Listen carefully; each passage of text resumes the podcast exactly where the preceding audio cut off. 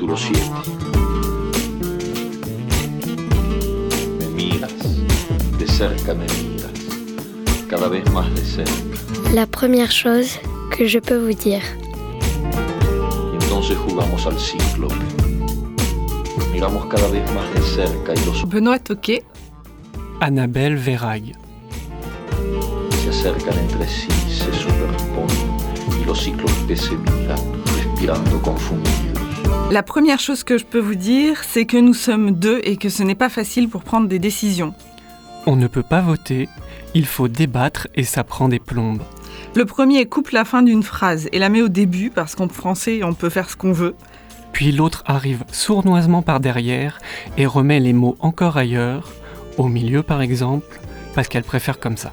Rien que ce bout de texte, ça nous a pris deux semaines, c'est vous dire. Mais en fait, euh, ce serait peut-être pas mal comme mode de présidence. A esa grave ocupación que es jugar cuando se buscan otras puertas. Bonjour à toutes, bonjour à tous, bienvenue pour cette revue radiophonique La première chose que je peux vous dire. Je suis avec Annabelle Verrag et Benoît Toquet. Bonjour. Bonjour. Euh, vous êtes tous les deux poètes, vous avez tous les deux une pratique euh, plus ou moins pluridisciplinaire. Annabelle, tu écris, tu as notamment publié un recueil qui s'appelle Viens aux éditions Les Soudaines, éditions Sauvages en 2019. Mhm. Tu publies beaucoup en revue aussi. Mhm. Et tu as une pratique de vidéo. Tu fais des films euh, de différentes euh, techniques, avec différentes techniques, et tu fais des performances. Est-ce que Oui. j'ai oublié quelque chose d'essentiel? Non, euh, je peins. tu Mais peins aussi, oui. ouais. Et Benoît, tu travailles aussi la performance, tu écris, tu publies des livres, tu as notamment publié Contrariété au dernier télégramme en 2020 et Habiter outre chez Supernova en 2021. Et peut-être en tout cas vous avez en commun un goût du débordement du texte. Est-ce qu'on peut dire comme ça? Oh oui, je pense clairement. Euh, ouais, c'est un mot que, que j'aime bien, euh, débordement. Bon, c'est un mot qui, qui est apprécié par, euh, par d'autres auteurs, euh, autrices, mais effectivement, l'idée de.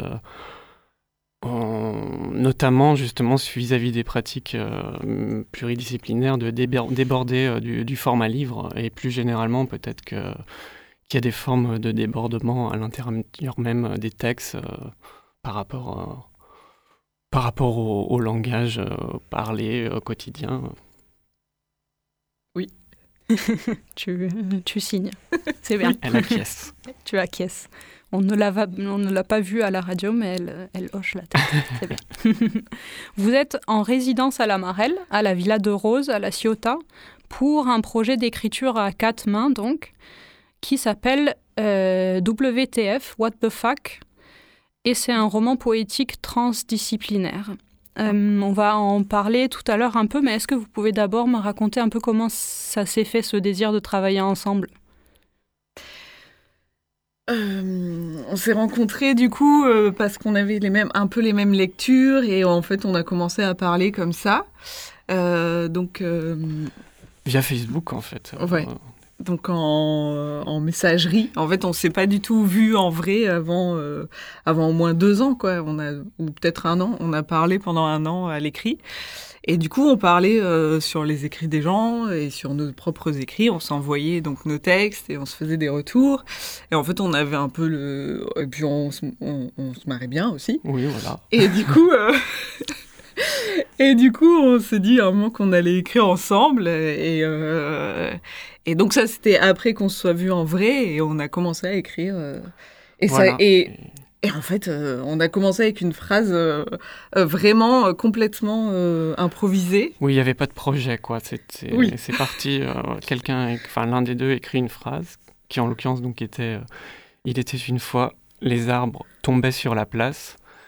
Et l'autre a écrit la phrase suivante, et puis après ça a continué, sachant qu'évidemment, c'est pas chacun écrit une phrase après l'autre. hein, Ouais. Oui. C'est beaucoup plus entremêlé que ça, et avec parfois des passages plus écrits par l'un ou l'autre, mais où l'autre, euh, ou l'un, ou l'une, euh, vient en- voilà, aussi retravailler le texte. On se fait relativement confiance pour ça, même si Mm. ça fait des débats interminables, comme euh, l'expliquait notre, la première chose que, que nous pouvons vous dire. Et voilà.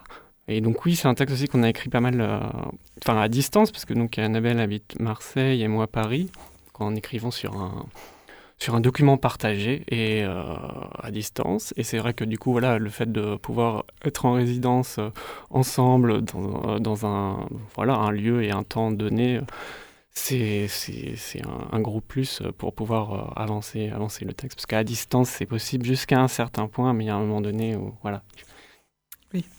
Pour débattre surtout. Oui, j'imagine, les débats prennent plus de temps sur les réseaux sociaux. Oui, oui, à l'écrit. C'est-à-dire qu'en plus, du coup, après, on, doit re-rechercher euh, dans l'écrit ce qu'on s'était dit. Et, et, euh, et, après, on a envie aussi, des fois, de mettre des bouts d'écrit, du débat écrit dans le texte. Mais du coup c'est pas forcément. Euh, voilà. Des fois, c'est pertinent, des fois, non. Parce que du coup, on a, il y a une voix aussi, enfin, on a une place, on est aussi des personnages du euh, roman. Oui. Qui est un roman, et qui, mais qui en même temps, euh, voilà, effectivement, il y a des, des, passages poétiques, il y a des passages ben, un peu méta, peut-être, et, et, et, en oui, et oui, parce que c'est vrai qu'on n'a pas vraiment dit de quoi ça parlait, du coup. Oui, dites-nous, dites-nous. Mais donc oui, ça se passe euh, dans une... Euh, dans, une, dans un petit village euh, coincé, disons ça, au fond d'une vallée, voilà, entouré donc de montagnes. et c'est un petit village relativement isolé du reste du monde. Il y a une grosse ville qui se trouve derrière la montagne, mais voilà, elle est derrière la montagne. Et donc dans ce petit village euh, et dans cet univers qui est en fait un univers entre guillemets plus ou moins dystopique, mais une dystopique vraiment euh, ah, à râler pas Ouais, ouais, c'est un futur, mais en même temps, bah, on avait présenté un peu ça comme un futur archaïque, quoi, parce que finalement on est dans le futur, mais presque on est quand même aussi dans le passé. Et euh, donc voilà, un jour, il se trouve qu'effectivement, enfin, les arbres de la montagne commencent à monter sur les nuages. Il y a une, une forêt d'arbres sur les nuages tout au-dessus de la vallée. Et puis un beau jour, et eh ben, voilà, il y a une pluie d'arbres, les arbres tombent sur le village en assommant un ou deux villageois, et bon, ça fout un peu le bordel. Et, mm. et ensuite, toute l'histoire, c'est euh, comment les, villageois se dépatouillent avec ça, et le pourquoi, comment, cette pluie d'arbres. Comment elle est arrivée, tu veux dire? Bah oui, parce que du coup, les arbres, ils sont aussi, c'est aussi des personnages. Et, euh, et, donc, euh, oui, pourquoi, pourquoi ils sont montés sur les nuages et pourquoi ils sont tombés, euh, voilà, et pourquoi à ce moment-là? Et puis, il y a des réactions très différentes de la part des personnages. Il y en a qui veulent tout faire cramer, du coup. Et, et, voilà, parce qu'en plus, il y a une usine d'allumettes, en fait, dans ce village. Donc, il y a voilà, le motif du feu qui est assez présent. Et voilà, il y a certains qui veulent tout faire cramer, euh, d'autres qui sont, on va dire, euh, je sais pas, plus. Qui sont euh, organisés. Oui, bah, Jean Eudes, très organisés. certains qui veulent comprendre, voilà, le, enfin, pourquoi, pourquoi les arbres ont, fait ça, ou d'où ça vient cette histoire. Et voilà, il y a plein de péripéties. Est-ce que on a beaucoup de personnages euh, et, en fait, le sous-titre, donc euh, What the fuck, et le sous-titre, euh, c'est Conte cruel discount. Et donc, il y a aussi ce rapport à la satire et à l'humour et à quelque chose de too much. Voilà. Oui. Ouais. oui, quand même. too, too much. Too, too much. même tout, tout. Parce qu'il y a des chiens. Ah. voilà. Oui, il y a une mode de chiens. Oui. Est-ce que vous avez l'impression, parce que tu dis il y a beaucoup de personnages, est-ce que vous avez l'impression que chacun a un peu ses doudous dans les personnages? Enfin, Est-ce que tu as l'impression d'avoir des personnages qui sont plus à toi? Et Benoît, toi, tu aurais des... d'autres chouchous dans les personnages? Oui. Ah. Donc moi j'ai beaucoup euh, Bernadette Souchon, qui est euh, un peu la, souffre-douleur euh, martyre du village, voilà, qui bosse à l'usine d'allumettes euh, et, donc qui va se révolter un peu et vouloir euh, justement tout faire cramer parce qu'on a marre d'être la souffre-douleur. Et Benoît avait un personnage qu'on a trituré euh, il y a quelques jours, entre autres. Ah oui, le, jeune, le jeune homme muet, c'est ça oui. ouais. Qui, qui, est muet, mais qui finalement, bah, en même temps, là je spoil un peu, mais va ah bah retrouver sa voix, mais si, au cours, au cours du récit. Mais oui, après, bah, c'est aussi que chacun a un peu on va dire que le, premier ou la première qui a écrit le, début et la voix de, ce personnage, forcément, euh, là un peu entre guillemets inventé ou un, un, début de je sais pas, de voix ou, de psychologie, entre guillemets, c'est pas du tout un roman psychologique, mais ce qui fait que forcément, oui, c'est. Ouais, forcément, on a chacun inventé plusieurs voix euh, de différents personnages. Et c'est vrai qu'il y a beaucoup de personnages dans, ce texte. Qui, Rodolphe euh, aussi. Ouais, ouais. Qui, ouais. Et non, mais enfin, je sais pas, ouais, juste aussi dire que simplement, on n'avait pas forcément, avant, je pense, chacun euh, dans nos textes respectifs fait de textes avec autant, autant de, de personnages, quoi. Ouais. Mm. Oui, c'est sûr. Il y a beaucoup, beaucoup de personnages. Et par rapport à justement vos textes respectifs, est-ce que ce, cette démarche-là de commencer par une improvisation et d'avancer un peu par euh, expérience, en fait, est-ce que c'est quelque chose que vous faites dans... Est-ce que c'est la même démarche que vous avez dans vos écrits respectifs ou est-ce que c'est vraiment un truc qui est né euh, entre vous, quoi? Mmh, Toi, tu dirais quoi? Ben, je sais pas, enfin vraiment au niveau de, de l'écriture ou ouais. Euh, je sais pas, oui, quand j'ai. Non, bah, je, pense que. Non, je pense qu'il y a un ton là que. Après, je pense que Annabelle, comme moi, on, on utilise pas mal l'humour dans nos textes euh, respectifs, l'ironie, mais peut-être pas de cette manière-là. Non. Euh, oui, là, le Ouais, enfin, il y a une forme de jeu, quoi. On peut évidemment écrire, c'est en soi, ça peut être aussi un jeu, quoi que ce soit un travail, mais forcément, le, enfin, voilà, c'est plus, plus, plus drôle de jouer à deux, quoi, aussi. Donc, euh, du coup, peut-être que l'aspect ludique euh, dans l'écriture ressort plus euh, dans mm. ce texte-là et que ça a un, ça a un impact que sur, sur le texte. Bah, et puis sur le, c'est vrai que sur le, le début, en fait, c'était vraiment mm. que, on, enfin, on s'était dit, oh, on va écrire ensemble, mais c'était un c'était un après-midi, et puis on était. Euh, enfin voilà, on, a commencé vraiment par une phrase euh, au pif, mais en fait, finalement, on, on, s'est quand même tenu à cette phrase euh, de. bah, il y a des arbres qui tombent du ciel, du coup, ça veut dire qu'il y a des arbres dans le ciel, et en fait, bah, du coup, ça a construit tout un. Enfin, tout un univers et tout quelque chose qui est, qui est complètement. qui est sorti de, de là, quoi. Oui, ce qui s'est creusé plus tard. Et oui, bah, du coup, euh, vraiment, après, on a vraiment travaillé, du coup, euh, effectivement, le, euh, bah, le côté, comment dire, le plan, quoi. Ouais. Genre, voilà, le plan de l'histoire pour que ça soit une histoire, une vraie histoire avec des, des, Enfin, voilà, c'est pas, on n'est pas dans le, on n'est pas du tout dans le, le surréalisme ou, ou justement le n'importe quoi en termes d'histoire. C'est plutôt le, le c'est plutôt l'histoire elle-même qui est, qui est tirée. Ok. Ouais, ouais. Oui, ouais, c'est sûr, un vrai travail de, obligatoire en fait du fait de, justement du nombre de personnages, euh, etc. Obligé de d'avoir un vrai travail euh, de logique interne. Ouais, d'architecture narrative, voilà. C'est ça. Alors qu'au départ, ça commençait à partir un peu dans tous les sens, puis à un moment donné, on dit bon, ok, alors maintenant il faut que les choses euh, se, voilà, que ça a construit quelque chose qui, si possible, tienne debout. voilà. Vous avez l'impression que ça tient debout, là? Qu'il y a quelque chose qui commence à tenir? Ah oui Oui, parce qu'on a déjà vraiment une bonne partie de l'ossature. Euh, On a toute l'ossature oui, oui, oui, oui. Non, oui, complètement. Donc euh, oui, ah. maintenant, oui. Euh. Je dois parler plus près du micro. Allez, vas-y, Benoît. non, mais moi, je disais oui, bah oui, je pense que là, enfin, en fait, on sait où on sait où on va. Là, enfin, on a, on a la structure, on a la fin, euh, même si elle n'est pas écrite, mais on sait grosso modo euh, où est-ce qu'on va arriver. donc là, on, voilà, c'est, il y a encore un, certain travail d'écriture, ou un travail d'écriture certain. Oui. Mais, euh, mais disons que oui, voilà, on n'est pas dans le, dans le flou, quoi. on sait où on va.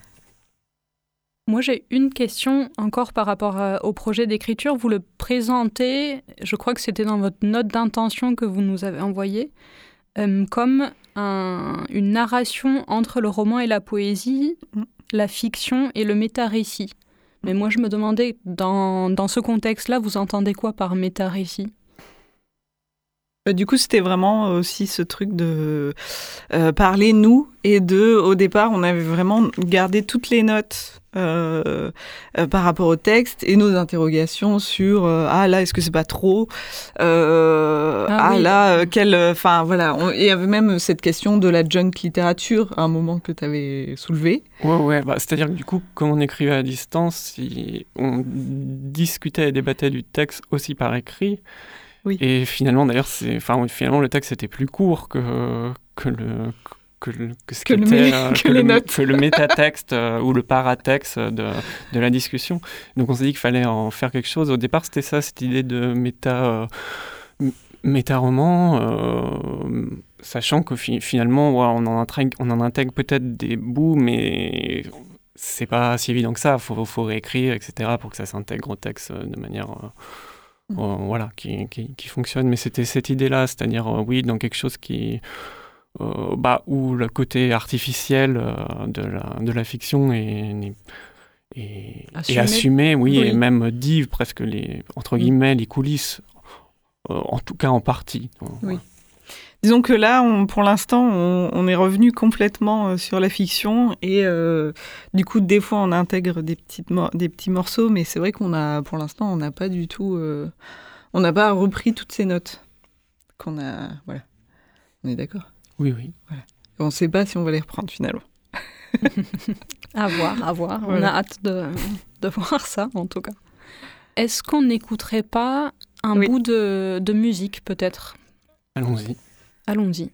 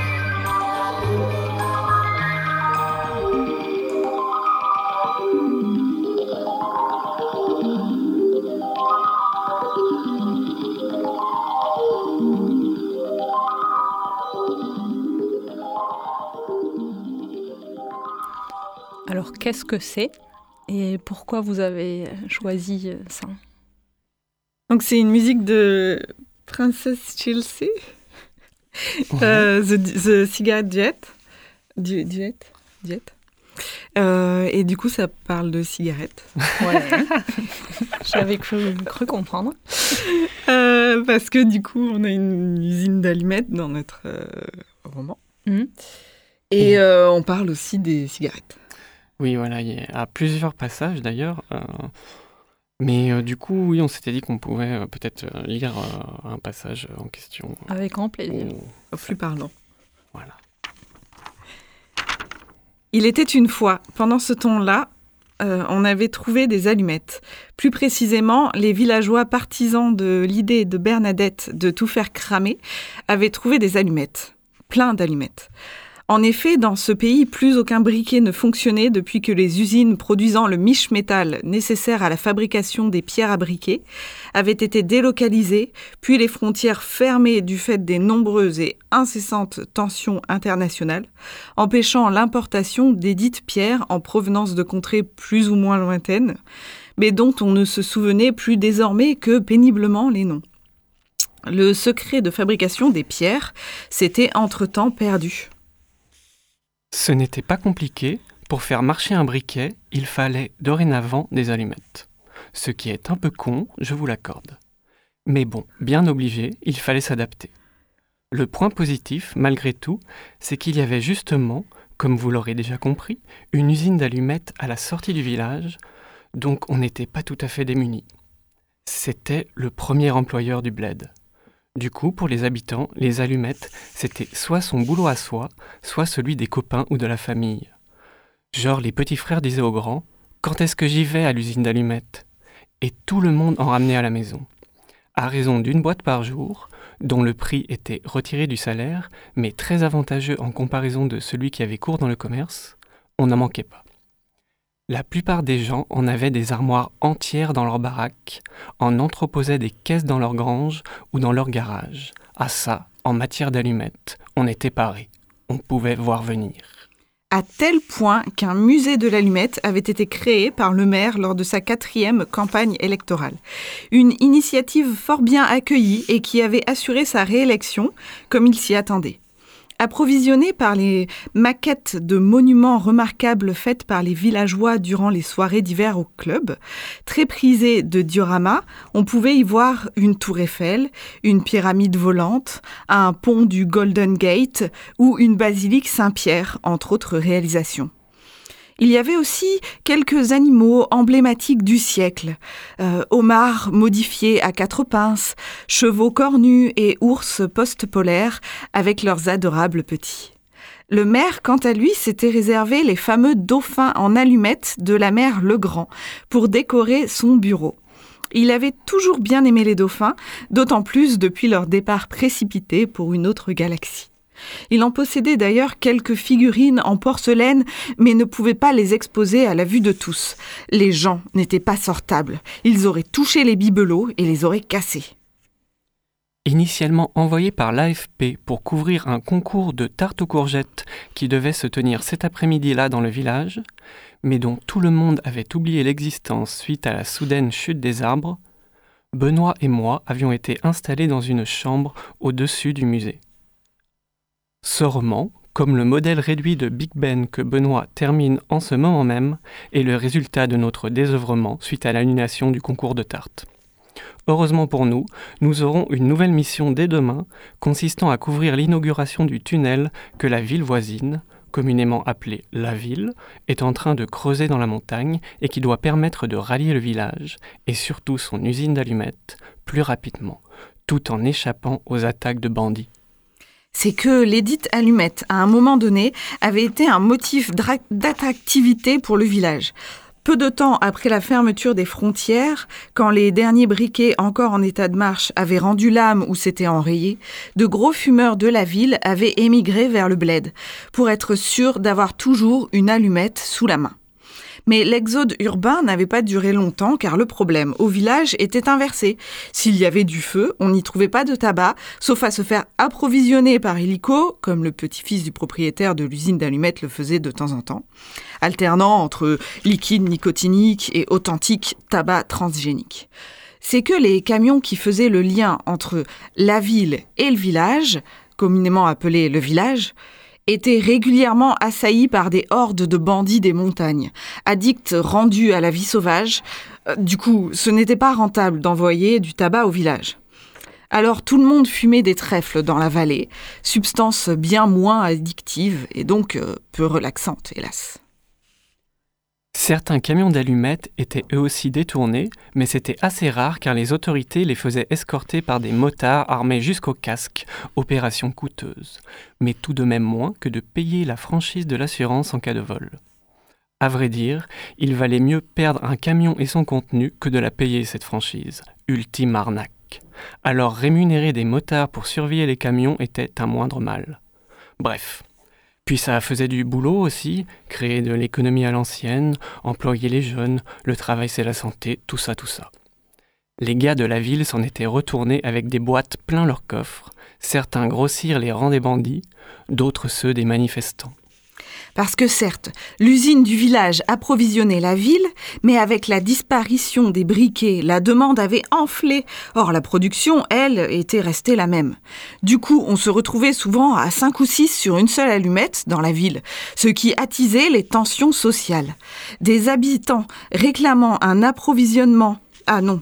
Des manifestations sauvages étaient survenues un peu partout dans les rues, les habitants réclamant un approvisionnement conséquent d'allumettes pour pallier à la mort des briquets dont ils avaient fait des barricades et qu'ils jetaient sur les forces de l'ordre au grand cri de la ville n'est pas satisfaite, nous voulons des allumettes, on veut, on veut, on veut du feu, on veut, on veut, on veut du feu.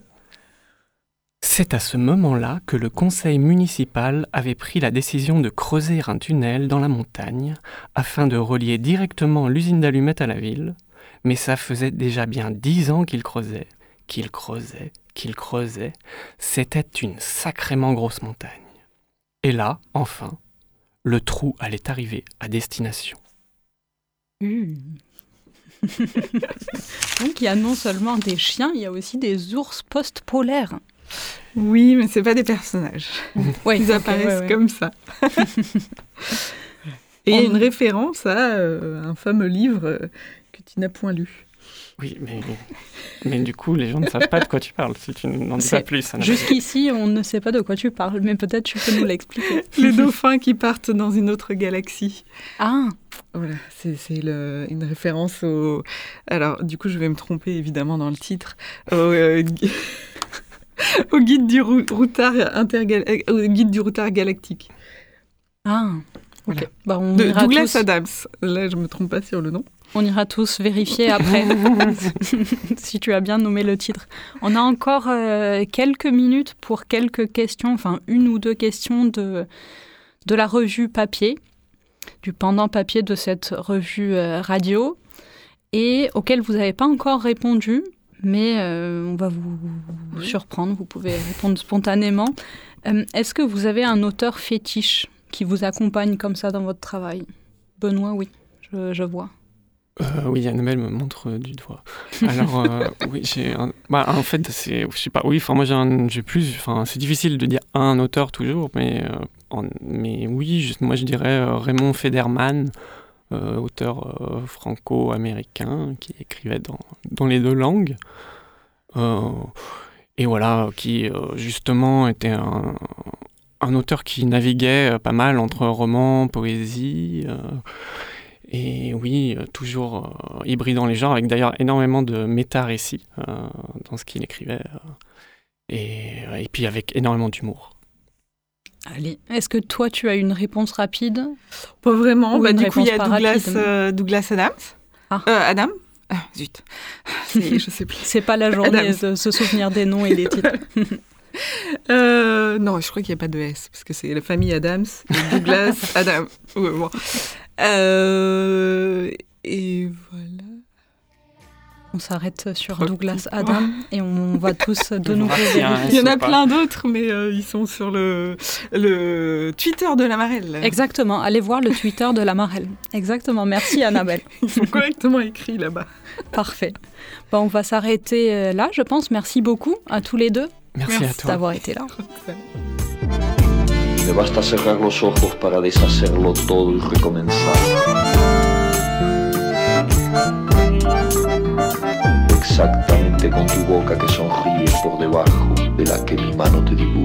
La première chose que je peux vous dire est une revue radio et papier, dont le titre est inspiré par la première phrase de La vie devant soi, le roman de Romain Gary et Émile Ajar.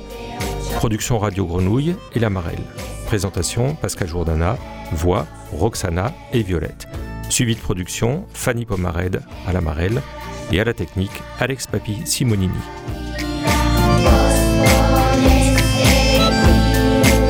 La Marelle est une structure hébergée à la friche Belle de Mai qui encourage l'émergence de nouveaux talents littéraires et facilite les échanges entre les écrivains et le public.